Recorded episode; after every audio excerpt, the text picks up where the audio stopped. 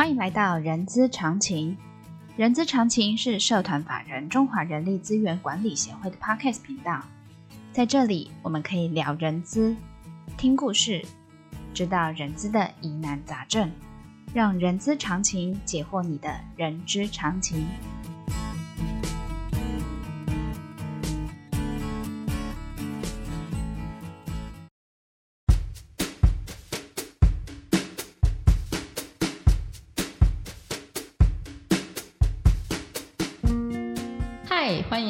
人资是个屁精辟世界》的节目，我是 J.K. 若琳。这个节目内容包罗万象，我们可以从聊人资的议题、人资的工具、人资的趋势，聊任何你想要知道的人资哦。呃，我想大家都知道，ESG 已经在各大中小企业已经成为显学了。那若琳认为永续已经是变成问候语了哦。那各位听众朋友，今年人资常情会不定期访问 TCSA 台湾企业永续奖得主哦。先简单介绍一下什么是 TCSA 台湾企业永续奖哦。这个奖项是由呃财团法人台湾永续能源研究基金会颁发的。它主要评选的目的哈、第一个是倡议企业社会责任的理念。推广企业的永续做法。第二个，用呃表扬企业善尽社会责任，推动企业迈向永续发展。第三，提升台湾企业社会责任水准以及永续一体的落实层面。第四，以竞赛带动台湾企业全面性关注企业社会责任与永续一体。好，大家有没有注意到讲的都是企业哦？但是今年呢，呃呃，今天呢，我想要来邀请，就是在二零二二年中原大学荣获了永续报告书同级的奖项。不知道大家有没有跟若琳一样有一个好奇？我们刚才讲的都是企业要善尽的社会企业责任，但是学校组织为什么也要有永续，也要有 ESG 哦？所以呢，今天我们就邀请到中原大学。呃，中原大学校务研究暨永续发展处永续治理办公室李明艳教授来聊聊学校组织怎么执行 ESG，发挥永续校园影响力。欢迎李明艳老师，明艳老师。好，各位听众朋友，大家好，我是中原大学永续治理办公室的明艳。很高兴受到邀请来到呃这边跟大家分享一下我们怎么样参奖这个 ESG 的评选。那中原大学其实我们一直以来强调全人教育，对，当我们提到这个 ESG 变成是一个整个大面向的，是关照到社会上每一个个人是呃的议题的时候，我们发现学校其实可以很快的接轨，所以我们觉得其实我们一直以来在做的事情就很像。ESG 强调的是哦，所以我们其实是没有刻意的为了这个评选做什么准备，而是把我们过去一直以来的努力啊、呃、放进来。那因为我们强调全人教育，所以呃从老师。从行政人员到学生，我们其实每一个环节都在跟这个社会一起互动，所以我想今天比较多分享，反而是学校的角色哦，对对，更容易接轨这个 ESG 的议题。对对，或许从企业的角度来讲，它必须要被强制的面 对，被强制的面对，对没错。对，但是以这个非营利组织，或者是我们一直在社会上努力的教育单位，事实上我们可能呃想的更早，然后准备的更早，所以我也许我们可以作为让。企业作为一种参考，我就是看我们怎么努力。各位听众朋友，刚才明艳老师说全人教育哦，其实对这四个字哦，我若琳也听了很多遍，也很多次，因为 若琳本身就是在中原就读的哦。从真的是从董事长一直到学校的老师，甚至到学生，其实都是朝全人教育的这个精神去迈进哈。好，那老师，我们知道校园之前，我不知道现在应该还是有 USR 的这个部分，嗯、然后现在所谈的 ESG 或者是 SDGs 的这个部分，嗯、那学校为什么要有 ESG 呢？嗯啊，其实应该这样说，并不是学校去强调 ESG，对啊，或者我们应该从这个呃角度来思考，就是我们过去会看企业，嗯、然后因为企业它有一个很核心的呃原则嘛，就它要获利。对，他那我们发现整个呃人类社会上企业的发展，它为了满足这个获利，它会牺牲很多社会的权益嘛。哦，所以当时为了要减少这样的一个可能性，我们就有了 CSR 的概念。嗯嗯嗯嗯。那 CSR 发展了很久以后，发现不错啊，我们可以鼓励这些组织，它投入到一些社会议题上面，对对对社会有一些关照。那呃，我们后来就按照这个逻辑，嗯，就去发展所谓的 USR。USR 这个 U 是 University 的概念吗？对对，对。但是其实我们在发展 USR 的时候，其实。呃，一直以来有一种冲突感哦，原因是因为 什么冲突？对，因为我们我们好像学校来说，我们在做的每一件事情都是 SR，因为我们在帮社会培育人才嘛。对对对，所以其实为什么我们还要去强调？如果说企业为了为了获利，它可能会牺牲。某些权益。是。我们倒想不太到，学校会为了什么样特殊的利益会去牺牲社会权益，牺牲了社会权益，哇，好大哦！对，所以事实上我们在呃 buying 这个议题的时候是有一个磨合期的。嗯、那后来我们就呃找到一个好的方式，我们发现、嗯、呃应该是这样说，USR 强调的事情是，你开始去思考你在校园里头的每一个行动，嗯，呃，你是不是关照到。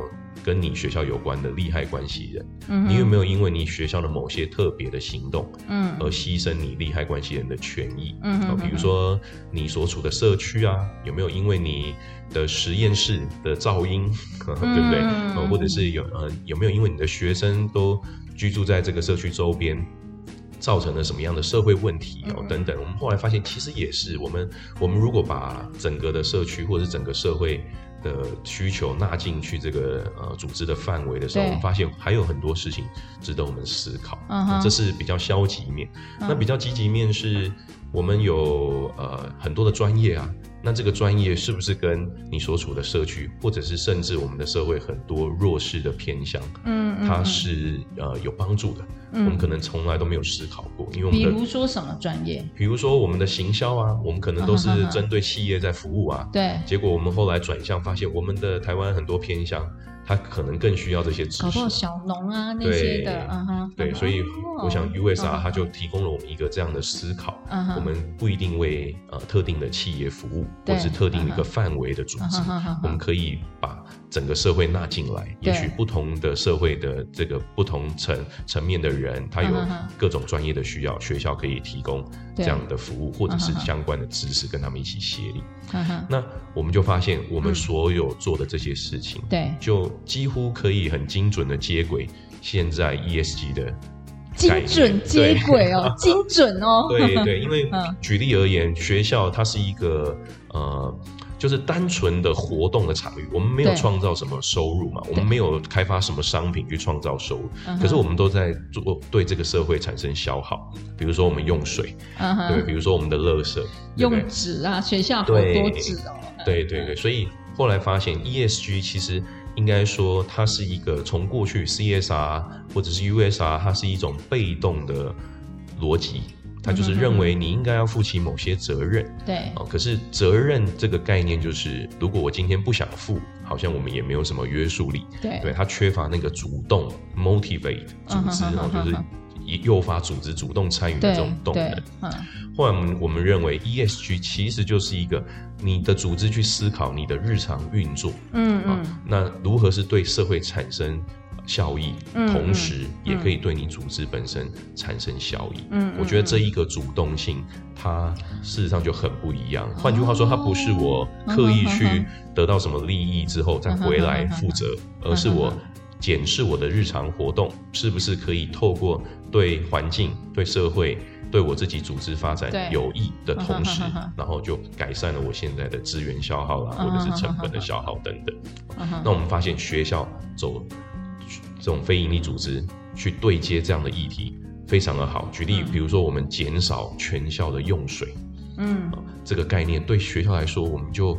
我们就本来就是一个没有办法创造利润的单位嘛，对，那我们减少成本，对我们来讲就是一个巨大的效益啊，对，所以我们同时可以兼顾对环境的这个友善，嗯、然后又兼顾我们的经营，嗯，所以这种主动的行动就变成好像重新去检视学校做些什么事情，嗯，嗯就就就是一件很很很开心的事情，所以我们自然而然就全面的展开了。嗯、所以，所以我想 ESG 对学校来说，倒不是问为什么我们要做，而是我们觉得当我们做的时候，它对学校的整体的营运、嗯、跟运作，事实上是非常有帮助的。哦所以，比如说我们跟企业合作，嗯、那呃，我们我们学校的那个小便斗啊，都是不用用水的。嗯哦，就是企业用新的科技，然后就是几乎男生的那个小便斗，哦、uh-huh. 不需要任何的水，也不会排出异味。Uh-huh. 我们我们同时我们就减少了我们对水资源的的浪费。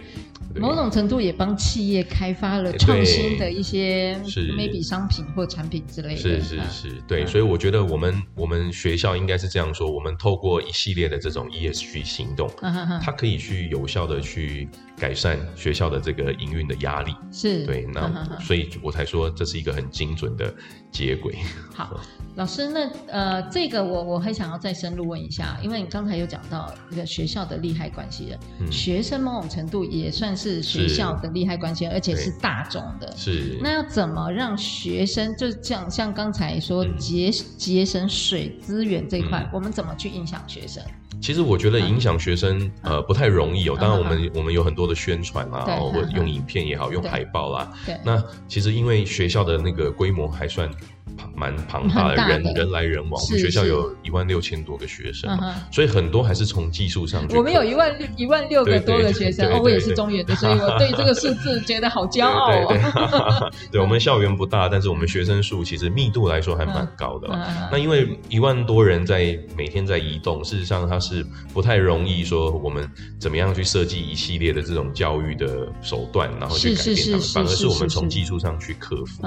哦，所以我们可能在学校当中就有很多节电的设备啊，嗯，呃、这种呃人不在教室里头，我们我们就有一些节能的的做法，或者是像用水啊这种，我们就是试着去去想办法让他们减少，就是在开水的时候就减少这个使用。像我们我们的那种自动水龙头其实普及很高，几乎几乎现在每对。整像整个商学院都是嘛，对，所以我们就是用这样技术性的方式去减少我们可能造成的浪费了，对，那反而我觉得学生是我们的厉害关系。人，呃，从商学院的角度啦，我们更呃提供比较多的这种 support，就是主要是还是透过未来的这种职涯的想象，因为 ESG 它现在变成显学嘛，对显学，对，那所以我们其实透过一系列的课程，嗯嗯，来告诉学生，未来你进到企业，甚至是你个人，其实都可以作为这个 ESG 的主要的实践者。那你在做这些事的同时，它可能对你的职涯。也是有帮助的，所以我像我们现在做很多呃相关课程的链接，我们在通识中心有有关 SDGs 的课，呃，对，然后在环工系有专责的学程，那在气管系也有，我们有永续管理的学程，所以换句话说，我们透过呃这样子一个教育的行动，培养他们对这些呃对环境友善的这样的一个认知，然后甚至把它转变成一个未来。呃，他可以参考的职涯路径啊，这种比较主动的做法。对，换句话说，至少我已经埋下了这颗种子，要准备让它发芽，总比没埋下这个种子来得好。而且，所谓教育百年树人，他没有一百年是是看不出成效。没有啦，这 以上是本人胡说八道的解释哈。对，因为我们我们觉得，应要你要改变。一群人的行动，事实上他要从几个面向来处理嘛。嗯、第一个，他要可能要先知道改变的意义在哪里，嗯嗯，对。那第二个，他要能够懂，我如果要改变，我有没有工具，或者是我有没有方法？嗯。那第三个，其实我觉得很重要，就是你要把他个人的需要，嗯，跟这个整体社会的需要绑在一起。嗯。那我觉得我们学校可呃，在做 ESG 行动里头，我们可能比较精准的。就是这些行动了，嗯、就是说，我们告，我们可以从课堂上告诉学生，嗯，然后可能提供他一些方法，嗯，然后最后我们把他未来的职涯想象，去去去跟他这个行动绑在一起。举例，对，举例来说，比如说我们学校有一栋呃得得了得奖很知名的这个新的大楼，叫知行领航馆，嗯，哦，他得到了这个绿建筑的大奖，嗯，哦，那像这个整个绿建筑的设计跟它的概念的参与。有很多是我们学校设计学院的师生一起参与。嗯，换句话说，学校在做这个行动，它是利社会的行动，在做这样的建筑是一个符合 ESG 精神的建筑。嗯、我们让学生知道啊，现在重要，然后也了解我们怎么做。嗯，同时我们还在做的过程当中培养他们的专业职能。嗯，换句话说，他们离开他们的这个设建筑专业之后，到其他业界去，他也可以把这一样的一个经验，嗯，哦，去复制他在他未来的职涯上。嗯，我觉得这样才有可能去产生一群人的改变，否则你永远用。那个棍子，永远就对 对对对，你没有办法从他让他真的打从心里面认为做这个行动对他个人有什么帮助。事实上，我觉得他那个影响力就很有限。对各位听众朋友，刚才明艳老师说用棍子胡萝卜，大家有没有觉得很耳熟呢？其实明艳老师他的呃他的专长也是在人力资源这一块哦，所以他刚才讲的东西会不会觉得很亲切啊？OK，好，那刚才那个明艳老师有说到，就是说 USR 或 CSR，它是呃在我的呃刚才从明艳老师的访谈的过程中，我把它收敛，它是可它是一个比较被动式的。但是 ESG 的部分，它就转成主动，就是说我可以我可以帮社会可以去，比如说在资源的部分，我可以去减少什么样子的浪费。那除了这之外，USR 跟 ESG 之间的差别又会是什么呢？我觉得，呃，传统上我们谈 SR 的时候，比较多都是概念，对，就是告诉你哦，你这个组织你应该做什么，对，他他提供你一些 guidance，对，就说你应该要这样做才会对社会有益。那我觉得现在 ESG 它整个在这个社会上掀起了一个蛮大的影响力，嗯，主要还是呃，它从企业面的话，对，它已经有一些具体的目的，嗯哼，举例来说，像近邻。对，对不对啊？这件事情它是就摆在眼前，嗯，那它可能影响了非常多供应链啊，嗯，企业间的交易，它就已经把它设为一个关键的检核指标。对，那比如说我们联合国从从二零一五年开始一直在推 SDGs，对，它几乎每一个目标里头都有一个具体的呃呃 target。对不对？他要他要他要落实的，比如说他减少减少贫穷啊，优质教育，它都有一个关键的指标。那个对 HR 来说的话是平权的，没错没错，对。所以换句话说，以前的 CSR、USR 比较是谈倡议，或者是给你一个概念，嗯，然后他鼓励你去做，那你不做，他没有什么具体的约束力，嗯，或者是我没有办法有一个很客观的标准去检视。你究竟是做得很好，还是做得不好？嗯、它比较多的是一种正面主观的表列，嗯、然后可能给社会，社会给可能给他一些掌声，对鼓励，对对，对。可是现在不一样，现在 ESG 它之所以影响力会这么大，它是接轨了 SDGs，嗯，它倒不是说它它的。鼓励有什么不一样？而是它就有一个具体的目标在那里。对，你要做，你就必须要做到。比如说，它就已经不是像过去，就说，哦，我投入了很多减碳的行动，那我可能呃，我的公司减碳比例少也有掌声，减碳比例多也有掌声。他现在不是，他现在直接给你一个标准，就是你没有达到这个标准，我可能就不跟你交易了，对不对？或者你没有达到这个标准，你的行动就不算成功。我觉得他这样子的一个很关键的 index。或者是有一个很关键的 assessment，它就会产生质变。所以我觉得现在对对学校来说就是这样，我们所有的行动能不能够很具体的转化成我们可以检核的指标，甚至我们可以在这个指标里头设定我们的目标值。嗯，我觉得它就会产生呃更大的主动性。我们必须要主动去去做，才有办法达标。哦，所以我我。呃，明艳老师，我可不可以这样子解读哦？就是说，我们是从 SDG 这样子的很明确的一个目标，我讲说，嗯，MBO 的那个，没错，的跟那个呃那个目标管理往上推到就是整个大的 ESG，反正我们是。Button up 上去吗？可以，嗯，嗯。可以这么说了，嗯、就是说应该这样说，就是呃，联合国永续发展目标它是整个面向的嘛，它它其实它的倡议对象是这个世界所有的人，对对对然后当然首当其冲就是各国的政府组织，对。但是事实上，我们现在现代社会政府组织的行动，它的力量很有限嘛，嗯、就是你最终你还是要由企业。甚至是你的社会里头的这种第三组织，就是非营非营利组织，组织对，让这种部门来一起联合行动。嗯、那你如何诱发企业跟非营利组织产生行动？嗯、就是你你从过去的这个鼓励，嗯，就可能这个力道很有限，嗯、因为我们有些问题，SDGs 所所所关心的很多问题，它迫在眉睫嘛。嗯、所以当他设定了一个目标值之后，嗯、他期待的还是。在这个国家内，或者是整个整个地球村的这些企业组织，它要先优先响应嘛，因为我们现在的组织百分之九十都是企业嘛，所以我觉得他采取的行动是是这个逻辑，他就从过去比较是鼓励大家，到现在我直接给你一个很清晰的这个 index，然后请大家 follow up。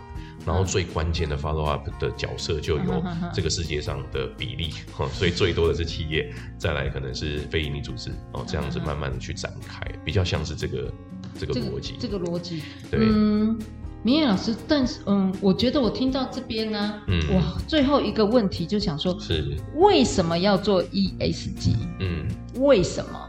嗯，我不做。对，是因为我们的最终目标是地球只有一个，是。是这样吗？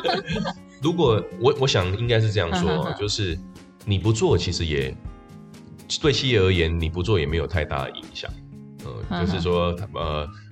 嗯、哦，当然现在要做啦，因为有很很多 银呃很多银行啊，或者是你的客户会要求你必须要符合他的这些，就是他他是被被被被这个法，就是我们说的 legitimacy，就法理性，它就约束了。对，但是我们从概念上来说，就是他如果像过去传统 CSR，因为 CSR 它也有一些组织它是不太做的嘛，对对，或者是应该说他不会去向外部的人宣传说他怎么做，对，所以应该这样说。我们的社会很庞大嘛，所以有些有些组织它可能没有跟上。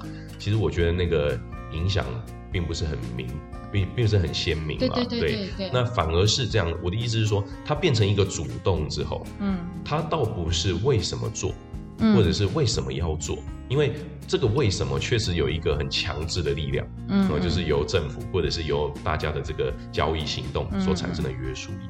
可是我觉得 ESG 它更核心的目的是，它要鼓励企业，你发现你做了以后，比不做还要好。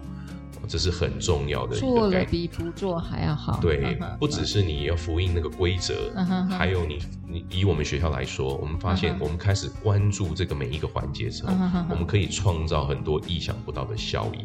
比如说我们在节能上面，就会对我们的日常营运产生很大的帮助。嗯嗯。那比如说我们开始去思考 ESG，我们我们投入到很多的这个 ESG 的研究，我们就。得到很多政府的挹注，或者是得到国际社会的认可，嗯，等等。换句话说，你把这样的一个行动融入到你的日常的营运当中，嗯，那你会产生很多外部的效益，嗯，那这个效益它才会长久。如果你是因为某些特定的这个约束力，对，或者是或者是被动的做，那我觉得它没有办法。